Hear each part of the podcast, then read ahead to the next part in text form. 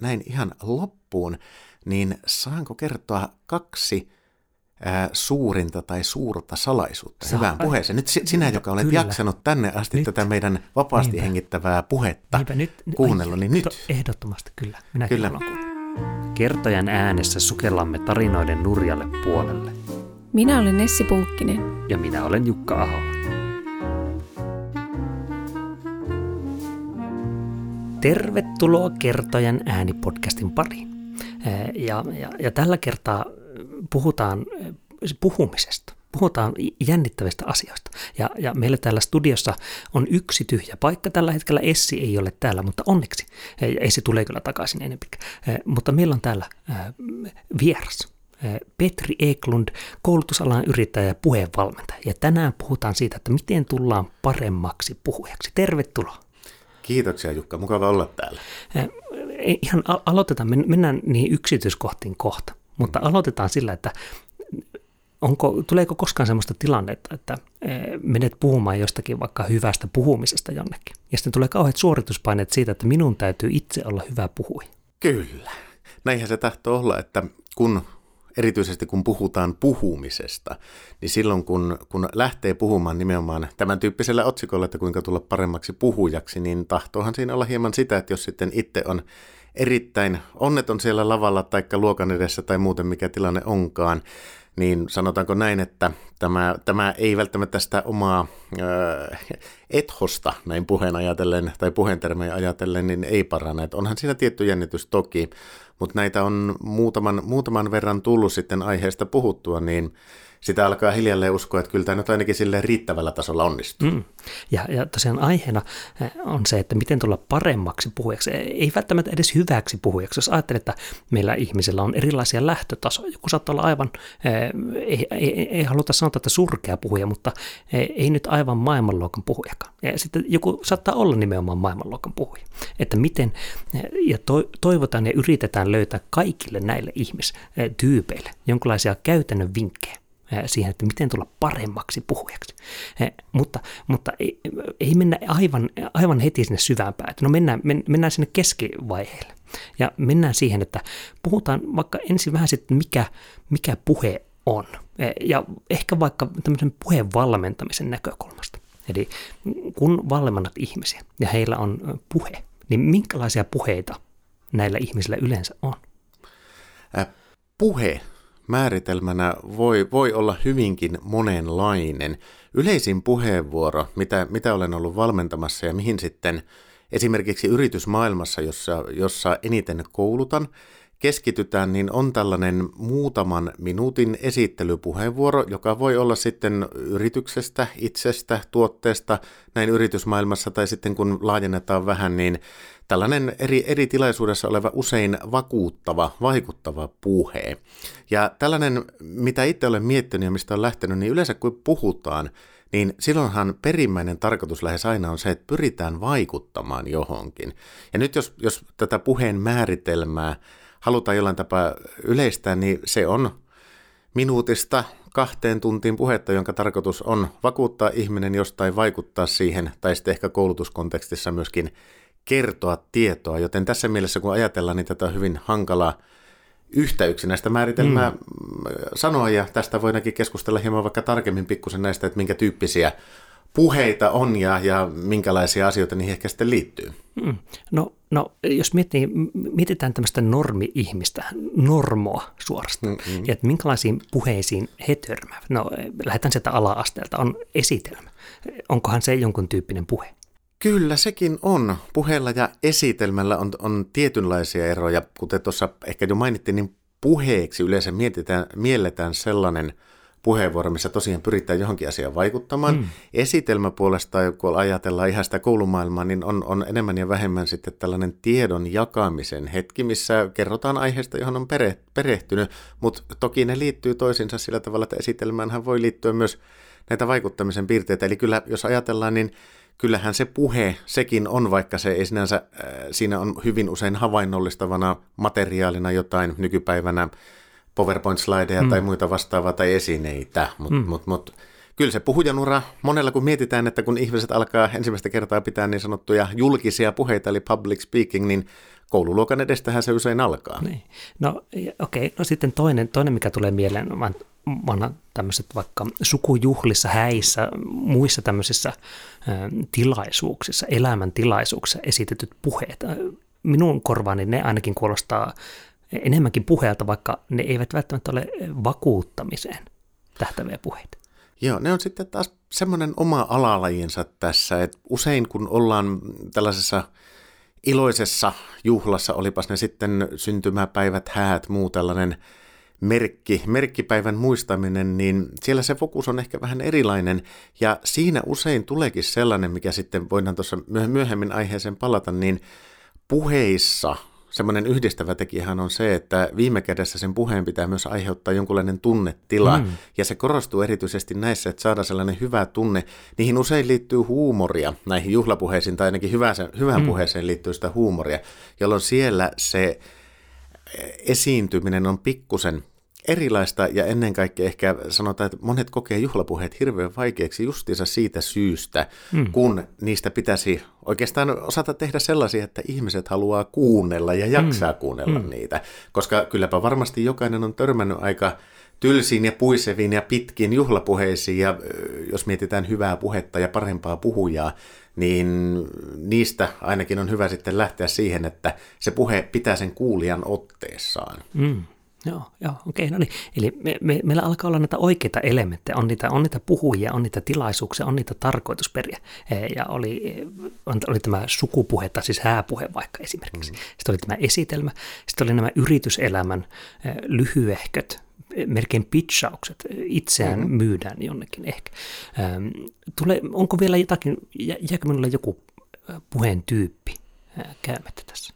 No Tähän voisi oikeastaan lisätä vielä sitten, että semmoinen ääriesimerkki hyvästä hyvästä tai haastavasta puheesta on myös sitten ihan tällainen keynote-puheenvuoro. Mm. Et jos... Joo, joo tää, nyt päästään sinne ytim. Keynote, kaikki, kaikkihan Twitterissä ainakin ovat nykyään keynote speaker. nyt mulla, minä olen miettinyt, että mikä se keynote on. Ja nyt, nyt mä saan siihen vastaus. Kiitos, mahtavaa. Kyllä, keynote. Tämä on näitä, onko se sitten avainnuotti vai kuinka tämän tuosta suomennat, mutta keynote-esiintyjäthän on usein tällaisissa erilaisissa seminaareissa, kokouksissa, tilaisuuksissa juuri niitä henkilöitä, jotka sitten aiheeseen liittyen pitää nimenomaan tällaisen pidemmän esityksen. Se on ehkä, ehkä ennemmin jopa esitys, joku puhe, mutta kyllähän se puhe kantaa sitä esitystä. Ja keynotein äh, sellainen tyyppi, mistä sen erottaa tai mistä tietää, mikä on keynote, niin se yleensä on kestoltaan puolesta tunnista jopa tuntiin, joskus olen, olen niin kuin pitempiäkin nähnyt. Eli silloin kun valmistellaan tällaista, sanotaanpa vaikka 45 minuutin tällaista esitystä, keynote-esitystä, niin se vaatii aika paljon erilaisen lähestymistavan kuin esimerkiksi joku tällainen jopa minuutin pitsaus tai mm. sitten tällainen tyyppiä 5-7 minuutin puhe mm. jossain tilaisuudessa, koska sitä on hirveän vaikea esimerkiksi harjoitella täysin ulkoa mm. tai se vaatii siihen hieman erityislaatuisia kognitiivisia mm. kykyjä. Eli siinä mielessä se, että minkälaisia taitoja, minkälaisia, minkälaisia ominaisuuksia ja sitten nimenomaan harjoituksia mm. näihin voi tehdä, niin tosiaankin se, se vaihtelee hyvin paljon ja kiinot on toisaalta haastava, mutta toisaalta se antaa vähän tilaa sellaiselle improvisaatiolle ja poikkeamallekin, jos sitä mm. aikaa on hyvin, hyvin käytössä. Mm. Okei, no niin, eli nyt tätä tiivistän mielessäni sen, että kiinot on aika nimenomaan pitkä puhe. Kyllä ja, ja sitten muut esitelmät tai puheet voi olla vähän lyhyempiä. Aikaisemmin ajattelin, että kyse on vain siitä, että kuinka paljon puhujille maksetaan ja siellä listan yläpäässä ne ovat sitten keynote-puheita. Kyllä, on sillä jokin korrelaatio ainakin pal- palkkioihin, että todennäköisesti, että mitä enemmän osumia Google-hausta löytyy, niin mm. sen isompi on myöskin laskun loppusumma. Niin, totta. Joo, siitä voi laskea. No niin, okay, aivan loistava, aivan loistava. No, no, voisin tähän väliin kertoa oman henkilökohtaisen tragedian, trauman ja suorastaan murhenäytelmän, joka tulee joskus vastaan juhla, juhlallisessa tilaisuuksessa. Ja oli tämmöinen apurahan jako tilaisuus, jossa mm. nimeltä mainitsematon henkilö piti juhlapuheen.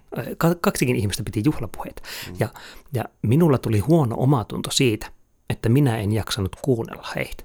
Enkä minä ymmärtänyt, että mitä he sanovat. E, ja tässä oli minun tulkintani mukaan kaksi syytä. Mm. Ne, ne, olivat kai, ne oli kirjoitettu paperille, ne luettiin paperilta ja ne lauseet oli kauhean pitkiä ja monimutkaisia on, onko tämmöinen tilanne tämmöinen minun maalaama tragedia, tuttu ikään kuin, että juhlapuhe on genrenä väärin ymmärretty. Väärin ymmärretty on oikeastaan aika hyvä termi, miten sitä kuvasit. Tähän juhlapuheeseen kun palataan, ne on tosiaan aika haastavia ja nämä piirteet, mitä sanoit tuossa, että ei, ei ehkä niin mielenkiintoisia, ei jaksa kuunnella paperista luettuja, niin niitä niitä juhlapuheita on, ja ne on siinä mielessä yleisön puolesta harmillisia. Tuossa mietiskelin, mietiskelin tänne tullessa sitten, että jos heität sitä heti alkuun kysymyksen, että no millainen on hyvä puhuja, mm. niin arvelin siihen vastata tähän mm. aiheeseen vähän sivuten, että se on sellainen, jota yleisö jaksaa kuunnella, kuuntelee mielellään, ja ennen kaikkea sitten kokee puheen päätyttyä sellaisen positiivisen tunnetilaan. Ja tässä sinun tragediassahan nämä eivät varsinaisesti mm. sitten täyttyneet. Ja nyt kun palataan tähän väärin ymmärrettyyn, niin siinä mielessä se on, että juhlapuheen tarkoitus, perimmäinen tarkoitushan on osoittaa kunnioitusta tai kiittää tai antaa arvostusta siihen juhlan kohteelle ja saada yleisöön positiivista tunnetta, joka nykypäivänä usein itse asiassa tapahtuisi nimenomaan silleen, että sanoma olisi tiivis ja ennen kaikkea tunteellinen. Että mm. jos meillä on joku arvostettu vaikkapa akateemikko, on, on jäämässä vaikka eläkkeelle ja siellä sitten tuota pidetään juhlapuheita, muistella hänen uraansa, niin mm. jos siinä kerrotaan arvostetun henkilön kaikki saavutukset siinä puheessa, niin toki ne osoittaa kunniaa tälle, mutta sitten siinä tulee juuri tämä kertomasi ilmiö.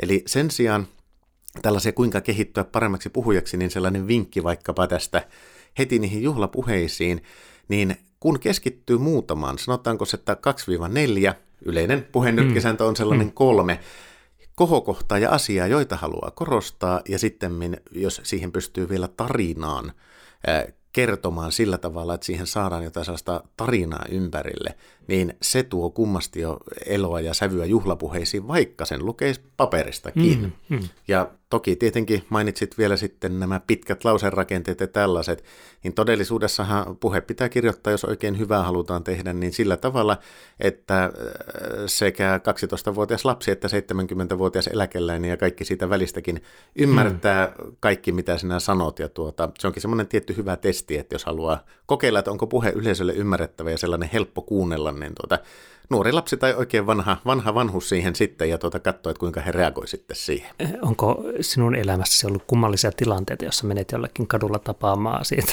kadulla oikevelevälle lapselle sanomaan, että hei, eh, Kainuun eh, maakuntalaulu on tärkeä asia? Mä luulen, että nykypäivänä tuossa tuota, rupesi sitten jonkunlainen virkavalta tulee äkkiä paikalle, jos to, tolle linjalle menee, mutta tuota, sanotaan, että kannattaa käyttää tuttuja ja sukulaisia. Se on niin, hieman okay. vähemmän kiusaannuttavaa. Tämä on, tämä on tärkeä vinkki kaikille. Toivottavasti kaikki kuulijat kuunteli tähän asti. Että tämä, tämä tuli tämä eh, kuunnelta kuitenkin. On aivan jo kyllä juhlapuhujalle siis 2-4 asiaa ja se tarina, minua kiinnostaa tarina ja meitä täällä podcastissa muutenkin mm. kiinnostaa tarina, eh, niin minkälaisia paikkoja sille tarinalle on. Eh, esimerkiksi voi alkaa tarinaan, voi loppua tarinaan, ehkä harvemmin. Voi olla kierrottu tarinan ympärillä, voi olla tarinan elementtejä, jotka toistuvat. No, tuleeko sulla mieleen, että olisi joku paras tapa, hyvä tapa, yleensä toimiva tapa tuoda tarina puheeseen mukaan? Mm, Lähestymistapoja tarinahan on useita. Hyvässä puheessa minun mielestä on aina tarina. Ne kärjistetään aina tarina. Mm. Ja siihen saa itse asiassa vaikka, vaikka ole, ole ollut opettamassa, myöskin meillä on tuota taustaa, taustaa sanojen lisäksi myös numeroista ja matematiikasta, ja tuota, kyllä mä olen saanut opettaessani lukiolaisille derivaatasta niin siihenkin kiedottua tarinan, joten mm. kyllä sen, sen pystyy pistämään moneen paikkaan. Ja sellainen hyvä tapa, jos, jos ajatellaan ihan optimitapaa, niin tarina alussa usein nappaa kuulijan mielenkiinnon. Et kun me ollaan puhumassa, varsinkin juhlapuheesta, jos puhutaan yleensä, niin noin 30 sekuntia on aikaa, 20-30 sekuntia, saada se yleisö kiinnostuneeksi. Ja tällaisiin sellaiset iskevät aloitukset, kuten napakat tarinat, mukaiset tempaavat tarinat, niin on älyttömän hyviä. Mm. Ja mainitsit tuossa itse asiassa tämän, että voiko sen kietoa tarina, niin mä itse tykkään henkilökohtaisesti kaikkein eniten, kun on, on puhetta rakentamassa tämän tyyppiseen tilanteeseen tai valmentamassa, niin pyrkiä löytämään sellainen, että se aloitus ja lopetus kytkeytyy sitten toiseen. Mm. Vaikka meillä on, lähdetään liikkeelle jollain tarinalla, voidaan ehkä jättää sinne semmoinen tyyppiä cliffhangeria, että jätetään se pikkusen auki, mitä siinä tapahtui, kuljetetaan se puheen runko, mitä halutaan sanoa, ja kun päätetään, niin tavallaan jos me onnistutaan kietoa sen niin, että me palataan siihen alkuun, niin tämä on minun mielestä sellainen, että silloin puhetta laatiessa on, on onnistuttu hyvin, ja se antaa sitten tällaisen täyttymyksen siinä lopussa, mm, että kun mm. me saadaan puheen maalia, vaikka tiettyyn vastauksen saadaan tai, tai kysymykseen saadaan vastaus ja näin, niin se on mun mielestä sellainen, että se kuulija sitten puheen jälkeen myös kokee tällaisen onnellisuuden tunteen siitä, että se ehkä alussa vähän avoimeksi jäänyt tarina tai muuten, niin saa sen mm. loppuratkaisun mm. sieltä. Että vähän puheessa, ja kun mietitään nyt tässä kirjailijan, kirjailijan, uhaa, kirjailijan työtä kirjoittaessa, niin ehkä se tietynlainen samankaltaisuus, vaikka meillä ei aivan samanlaista tuotoksista todella ole kyse, mutta sanoisinko, että pienemmässä mittakaavassa puheessa on ihan samoja lainalaisuuksia mm. kuin sitten ihan esimerkiksi jopa romaanissa tai ainakin novellissa lyhyemmässä kertomuksessa. Mm, totta. Ja, ja minun mielestä puheessa ja paksusuolen tähystyksessä on jotakin samaa. että sitähän sanotaan vaikka, että alku ja loppu on tärkeitä kokemuksen kannalta. Eli muistava minä muistaa sen alun ja muistaa lopun ja ei varsinaisesti muista paljon muuta. Eli jos puheessa on hyvä alku ja hyvä loppu, niin siitä jää hyvä fiilis ja muistikuva. Näin, näin minä ymmärrän Ky- kyllä, ja tuohon sitten, jos haluaa vähän miettiä, että no mikä, mikä sitten haluat jäädä mieleen, niin joskus esitä myös tilanteen itselle tai sitten valmennettavalle tai, tai mitä jeesin tuossa puheessa, niin mikä on se yksi asia tai se yksi lause, minkä haluat, että kuulija muistaa sun puheen jälkeen. Mm. Vaikka se unohtaa kaiken muun, niin on, on ihan mielenkiintoinen ajatus, että mikä se yksi siinä on. Että mm. Esimerkiksi se, se voi olla tyyppiä sitten, että jos ei muuta, niin paksusuolen tähystys ei ole mm. kauhean mukavaa, mutta se auttaa. Niin, niin totta. Joo, kyllä, kyllä tämä on tärkeä pointti. Että kertojen ääni on muuttunut melkein lääketieteelliseksi podcastiksi. Mutta jos mietitään, eli eh, nimenomaan niin tätä paremmaksi puhujaksi tulee. Tässä on niin todella monia hyviä pointteja. Mutta jos lähdetään lähdetään, lähdetään vaikka sieltä ihan, mm, sanotaanko aloittelevasta puheenpitäjästä. Ja, ja tota, niin minkälaisia keinoja he, heillä voisi olla tulla paremmaksi puhujaksi? Minä, minä maalaan tämmöisen eh, puhujan. Eh, mm. Hän seisoo, eh, heiluu paikallaan. Hänellä on paperi, josta hän lukee ja välillä katsahtaa jotakin. Ja häntä jännittää. Eh, mikä ei ole välttämättä huono asia. Eh, ja, ja puhe on pitkä ja yleisöllä on nälkä. Eh, miten tämmöinen henkilö, tai no okei, okay, miten tämmöinen aloitteleva puheenpitäjä voisi tulla paremmaksi puhujaksi? Haastavan tilanteen maalasit siihen, siihen puhekentälle, että varsinkin nälkeinen yleisö on hieman epäkiitollinen monessa paikkaa, että ensinnäkin täytyy voittaa se mahan kurina ja myöskin se tilanne, kun yleisö kattelee sitten kännykästä ruokalistoja tai Facebookia tai muuta, että nämä on niin kuin ne ensimmäiset haasteet, mutta kun me palataan sitten siihen puhujaan, niin kyllä hyvin usein se ensimmäinen asia, minkä sanoit jo itse asiassa tuossa, mikä tulee esille, on tämä jännitys. Puheenpitohan ei ole helppoa, että kun, kun astelet yleisön eteen ja jotain pitäisi sanoa, varsinkin tällaisessa tilanteessa, missä maalasit, että on hieman epävarma olo, olet siinä paikallaan, paperi vähän tärisee, paperi vähän tärisee siinä käsissä ja muuta, se ei ole kauhean helppoa. Ja tämä esiintymisjännitys on sellainen, että usein sen kanssa kamppailen, niin se on melkein ensimmäinen asia ihan, mihin on hyvä tarttua, jos tosi paljon jännittää. Ja siihen ei toki ole mitään sellaista yksittäistä graalin mallia taikka, taikka tällaista keinoa, kuinka mennä, mutta usein semmoinen, mistä voi lähteä liikenteeseen, on se, että pyrkii ajattelemaan kaksi asiaa. Ensinnäkin, hyvin harvoin yleisö haluaa, että sinä puhuja epäonnistut. Yleisö haluaa kuulla, mitä sulla on sanottavaa. Tällaisessa nimenomaan, kun olet yleisön edessä, niin kyllä ne on siellä korvat höröllään, että okei, nyt kun tämä henkilö tässä aukaisee suunsa, niin mitä hän silloin sanottavaa?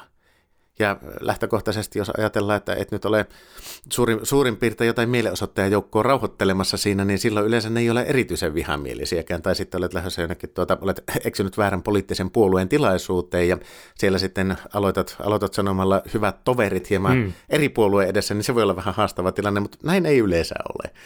Eli, eli voit miettiä sitä, että ei ne halua sinun mm. epäonnistuvan. Mm ja toinen on sitten ihan tällainen klassinen, vähän kliseinenkin ohje, ihan siis tällaisesta hengityksestä ja siitä, että ennen kuin menee lavalle, niin ottaa tällaisen äh, oman pausensa, ihan 15 sekuntia, minuutti riittää, että pysähtyy paikalleen, hengittää rauhallisesti ja lähtee siitä sitten, että kun saa sen sykkeen vähän laskemaan ja muuta, niin tämän jälkeen voi vielä sitten tosiaan itselle sanoa, että ei mitään, mennään, tehdään tämä, ja tosiaan ei ne halua se yleisö ei halua minun epäonnistua. Mm-hmm. Että on semmoinen, jos niin kuin ihan se jännitys on ongelma, niin aivan nämä perinteiset konstit plus muistaminen just siitä, että tuota, ei ne, ei, kaikki eivät ole sua vastaan, vaikka mm. se joskus voi mm. pääsisällä joistain tuntuakin niin, siltä. Totta. Joo, ja tuo, tuo on hauska tuo, tuo kehollinen rauha. Että muistan mm. joskus aikaisemmin ajattelin, että, että sielu ja keho, keho on jotenkin kauhean erillä toisistaan ja että on, on olemassa ikään kuin, tai aivot ja ruumis, tai siis ajatukset ruumis. Mutta nyt vanhemmalla iällä viisaampana suorastaan olen tajunnut, että ne on kuitenkin aika semmoinen yhteenliittyvä kokonaisuus. Mm, ja, kyllä. ja pelkästään jonkinlaisella hengitysharjoituksella vaikka tai ylipäätänsä hengittämään keskittymällä voi rauhoittaa sen oman kehonsa. Ja sitten toisaalta myös sitten voisin kuvitella, että tämmöiset ihmiset, joilla on tätä jännitystä, niin he, heidän ongelma ei niinkään ole se, että he eivät kuuntelisi kehoa, vaan he melkein kuuntelevat sitä liikaa. Ikään kuin, että nyt sydämeni hakkaa käden, kämmen selät, mitkä ne on täällä toisella puolella, mm. hikoa ja, ja tota, ikään kuin keskitytään väärin asioihin. On, onko tämmöiseen tilanteeseen jotakin, tuleeko mieleen jotakin muuta ikään kuin, tai jotakin tiettyä harjoitusta, e, vaikka siihen tilanteeseen, kun ollaan siellä backstageilla, ollaan menossa, onko jotakin, mitä vaikka sinä teet tai mitä olet kuullut, että muut ihmiset tekevät? Se on, on aika yksilöllistä, mutta tällainen rauhoittuminen on, on kyllä se yleisin, mitä siinä on. Ja oikeastaan, no mulla itsellä on, on ollut luontaisesti sellainen, että mä en hirveän paljon ole puhumista jännittänyt jostain kumman syystä. On toki tilanteita. On väärin sanoa sitten, että aina mennään takki auki ja liierentona sinne ei sekään toimi.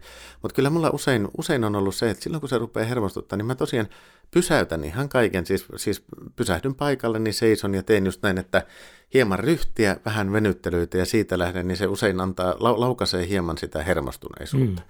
Ja sitten, jos, no, oikeastaan pientä klisettä vielä tuohon, mutta kyllähän se toinen tapa ja semmoinen lähtökohta on tuohon, niin yksinkertaisesti harjoittelemalla tullaan mm. paremmaksi puhujaksi. Mm.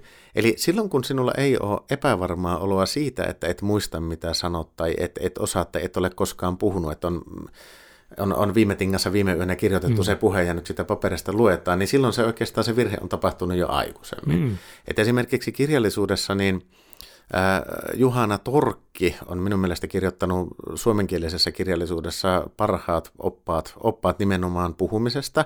Voin suositella, hänellä on kolme kirjaa aiheesta on puhevalta, tarinanvalta ja puhevalta käyttöön. Voin ihan varauksetta suositella kaikkia erittäin viihdyttäviäkin kirjoja. Hän kirjoittaa tosi hyvin ja käyttää paljon esimerkkejä. Niin siellä tämä puhevalta käyttöön, mikä käy tällaisena vähän dialogina. Se on ihan mielenkiintoisesti kirjoitettu. Se on dialogi erään henkilön, erään henkilön ja, tai kahden henkilön välillä siinä niin siellä oikeastaan sitten tulee oppina se, että jos alat valmistella tällaista puhetta siinä edellisenä päivänä, niin virhe on jo tapahtunut mm. ja sitä on hirveän mm. vaikea peruuttaa. Et siinä mielessä tällainen, mitä, mitä ennen, tai mitä, mitä kauemman aikaa sulla valmistelee, siinä itse kyseisessä kirjassa annetaan semmoinen tietynlainen kysymysrunko tähän puheen valmisteluun, minkä, mm. minkä voi käydä siellä mm. vilkaisemassa, mm. niin se, että on ollut aikaa valmistella ja harjoitella niin itsessään auttaa. Mm. Joo, joo, ja minusta tämä on tärkeä pointti. Puhutaan TEDx Oulusta vielä tässä, mm-hmm. ja, ja olen itsekin siinä tätä omaa puhettani sen tiimoilta rakentanut ja, ja, ja miettinyt paljon näitä puhe, puhejuttuja. Sinä tietenkin olet, olet siinä mukana myös, mutta tavallaan se yksi ajatus, mikä minulla on tullut, että, että hyvä puhuja ei välttämättä saa mistä tahansa tehtyä hyvää puhetta, mm. vaan että, että se puhe, ja, tai toisaalta hyvä puhe voi tehdä huonommastakin puhujasta paremman puhujan. Mm-hmm. Ja, ja se liittyy varmaan ainakin siihen, mikä tuossa mainittiin siitä vaikka lauserakenteista tai ylipäätänsä sen puheen tarkoitusperästä. Että, että mikä tämän puheen tarkoitus on, ja, ja kun tavallaan se, se perusta ja se foundation on siellä kunnossa, mm. niin sitten se myös sieltä paremmin grindaa ja flowaa, niin kuin me nykynuoret sanotaan. Mutta eli okei, okay, no niin, eli perus, perusheebolle voitaisiin voitais siis sanoa, tai siis ei perusheebolle, vaan tämmöiselle e, suur kauniille lumihiutaleelle, joka ensimmäistä puhettaan pitää. Eli rauhoittuu, uskoo siihen, että yleisö on sinun puolellasi. Kyllä, ja tuohon voisin yhden tällaisen ihan, ihan konkreettisen vinkin vielä sanoa, että harjoiteltaessa ja ylipäätään, jos tiedät, että tällainen tilanne on tulossa, niin yksi mitä hirveän usein hermostuneelle puhujalle tapahtuu siinä, siinä lavalla, on se, että sieltä tekstiin rupeaa tulee sitten tämmöistä vauhtia, että tämä on mm. kauhean vaikea ymmärtää ja tulee nopeasti. Niin, niin totta. hyvin usein tämä on semmoinen ilmiö, mitä tapahtuu, ja kyllä itsellekin on käynyt, että hankala tässä on mitään täydellisyyttä tavoitella, että kyllä nämä kaikki virheet on, on suurin piirtein jossain vaiheessa koettu, niin sellainen, että jos huomaat, että puhetahti kiihtyy tai on semmoinen hermostuneisuus, niin silloin on jopa parempi koettaa puhua tällä lailla hieman yli rauhallisesti, ja kun tulee hieman epävarmuutta, niin ota vaikka tällainen paussi, ennemmin kuin käytät sitten täytesanoja niin kuin mm. Mm, ö, mitä niin, kuuluu totta. aika paljon.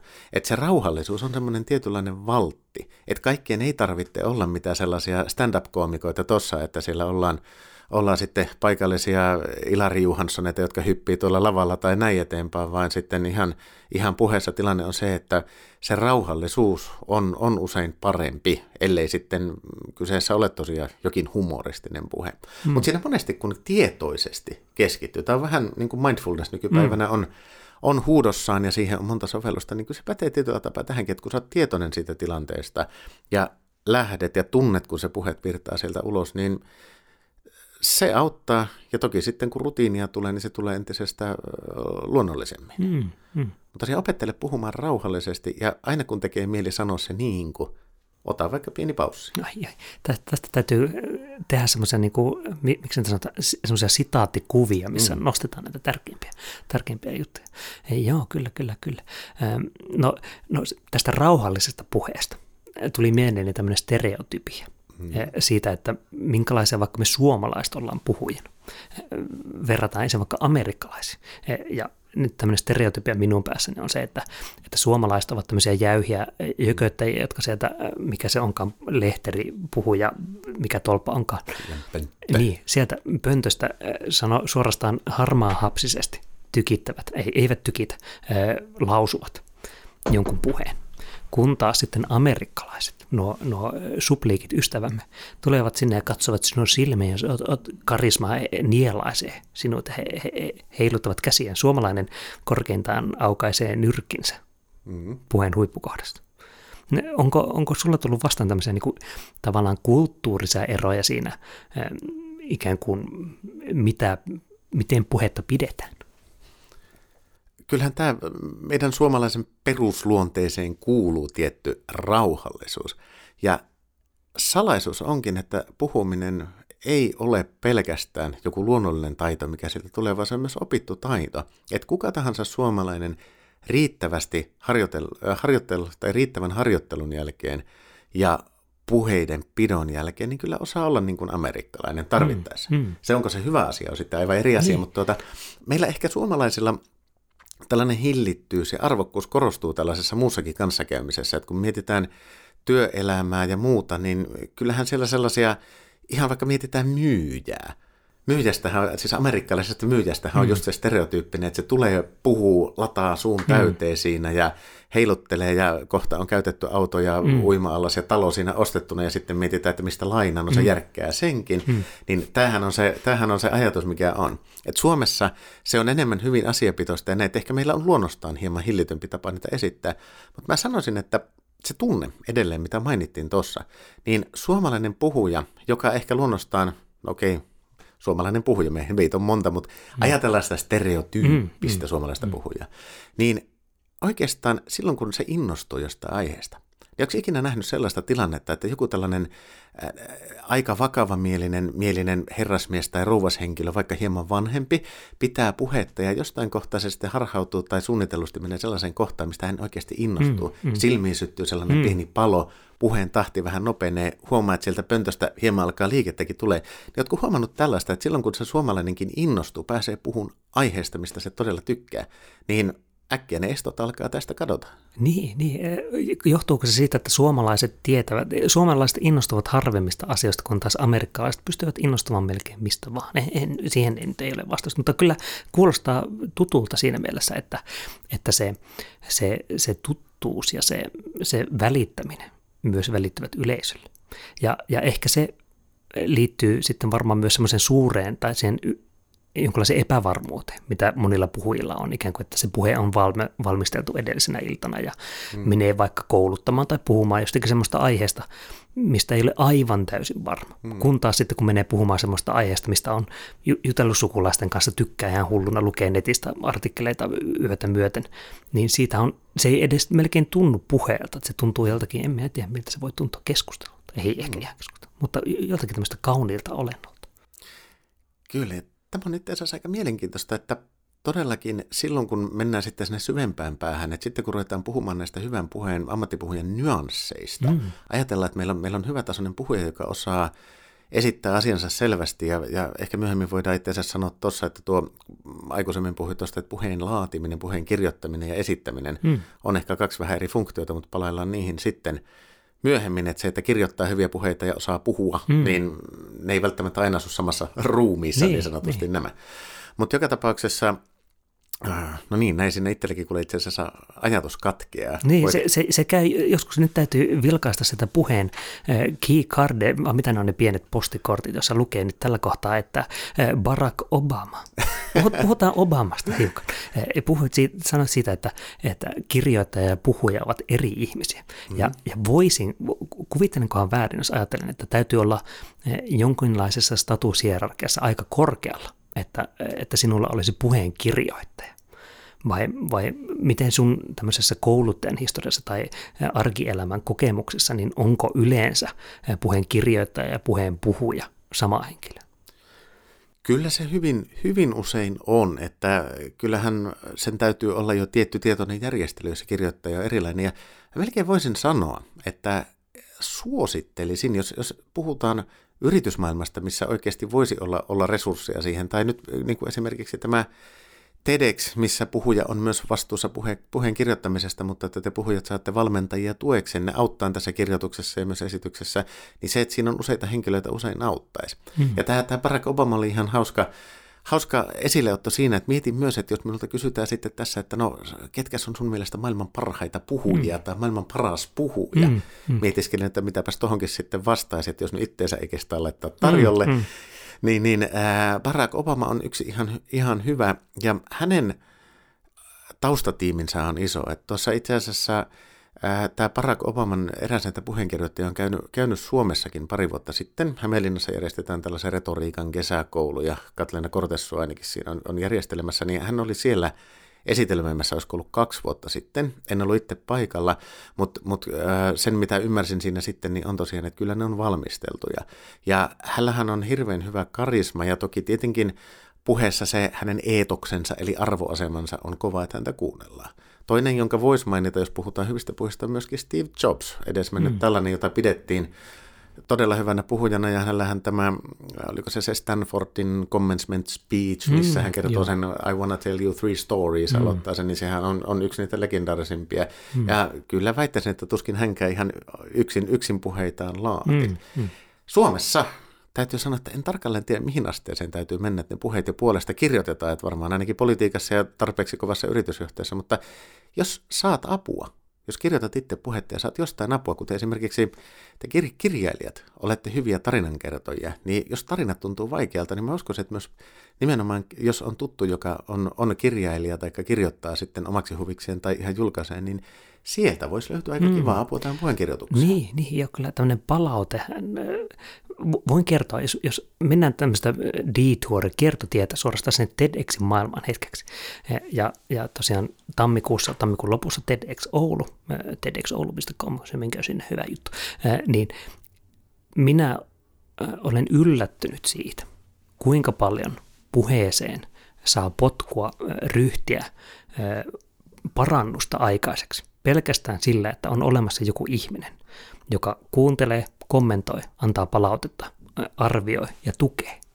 Mm-hmm. Ja, ja mulla on kyllä ollut tosi, täytyy Guidolle, Guidolle antaa tästä propsit, että todella mahtavia sessioita hänen mm-hmm. kanssaan on ollut. Ja, ja niin kuin lähtien ihan siitä, että se puheen kirjoitus siitä, että onko se ymmärrettävä, ymmärränkö mitä sinne yritetään sanoa, onko se mitä minä yritän sanoa, se mitä lukija ymmärtää tai kuulija ymmärtää. Ja sitten ihan tämmöisen niin kuin käytännön puheen esittämiseen.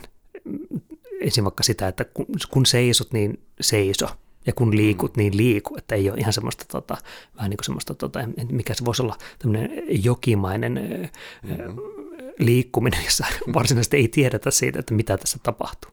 Mm. Ja vaikka katseen suunta yleisöltä, ottaa sieltä kolme suuntaa, jolla välillä puhuu tuonne oikealle ylös ja välillä vasemmalle keskelle. Ja tämmöisiä, jotka kuulostaa mm. periaatteessa aivan yksinkertaisilta asioilta, mutta jotka sitten, sanotaanko näin, että jos puhetta ei harjoittele, ja jos suurin osa energiasta menee sen puheen muistamisen, niin kuin TEDxissä erässä niin kuin harjoitteluvaiheessa oli, mm-hmm. niin silloin kiinnittää enemmän huomiota siihen ikään kuin sen puheen muistamiseen ja siihen, että saanko sanottua nämä oikeat sanat, eikä siihen, että otanko kontaktia yleisöön, miltä se yleisöstä voisi tuntua, ymmärtävätkö he minua. Hmm. Että TEDx on kyllä siinä mielessä itselle tosi mahtava kokemus ja jonkunlainen semmoinen nöyryyttävä ei ole oikea sana, vaan se niin kuin positiivinen nöyryyttävä, semmoinen, niin kuin, että se on semmoista tiettyä nöyryyttä minuun tuonut myös siinä, että myös minä, Jukka Ahola, voin olla parempi, mm-hmm. jos joku antaa mulle palautetta. Kyllä se on itse asiassa aika yleensä, että kun, kun saat sellaista oikeanlaista rakentavaa palautetta ihmisiltä, niin siinä sitä voi kehittyä. Että kyllähän tämä Tämä TEDx, TEDx on, on hyvä kokemus ja itsekin olen tosiaan siinä valmennustiimissä mukana. Olen itse asiassa koordinoinut tuota valmennusta sille, että ollut vähän mukana, mukana Jeesin valmentajien, löytämise, valmentajien löytämisessä ja sitten näitä kuka valmentaa, ketä jakoa tekemässä ja silleen, silleen vähän siinä pyörittämässä sitä, mutta kyllähän se syvin luottamus rakentuu sitten sen valmentajan ja sen puhujan välille, että siinä sitten tuota, jokaisella puhujalla on, on pari nimettyä valmentajaa ja he oman resurssinsa mukaan siihen antaa, antaa äh, tukea.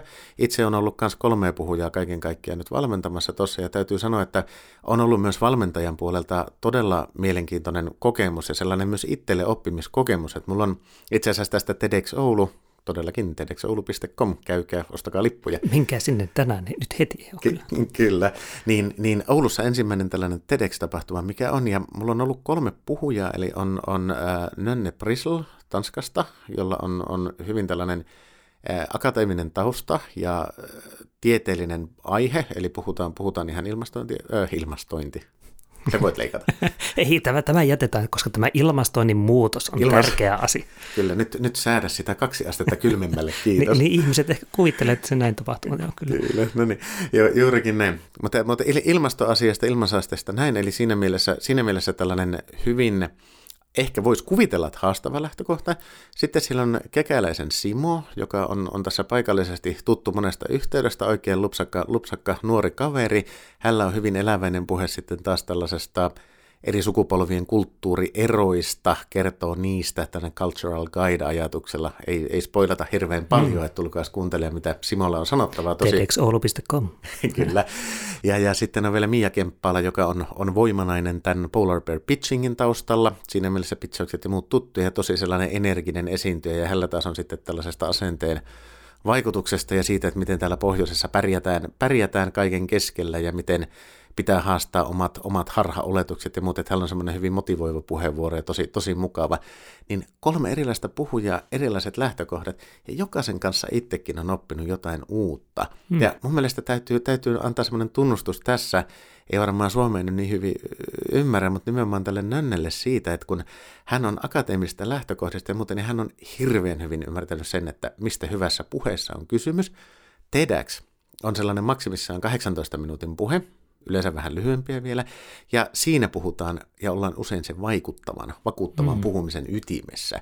Oikeastaan voin esittää sulle kohta vastakysymyksen kanssa tästä, mutta tota, hän on tajunnut sen, että tämä ei ole akateeminen esitys tämä ei ole sellainen, missä hänen pitää latoa faktoja mm. ja esittää käppyröitä muita, vaan me on tehty, minun ja sitten toinen valmentaja Ross Cooper, joka on ollut valmentamassa tosi miellyttävä henkilö hänkin, niin meillä on ollut tosi hyvä tiimi ja me on itse asiassa saatu aika kiva paketti aikaan siitä ja ennen kaikkea kun puhuja on halukas kuuntelen, että mitä voisi tehdä, miksi voisi tehdä, miten se auttaa, mm. niin voi että siinä kyllä oppii niin, niin valmentaja kuin valmennettavaakin.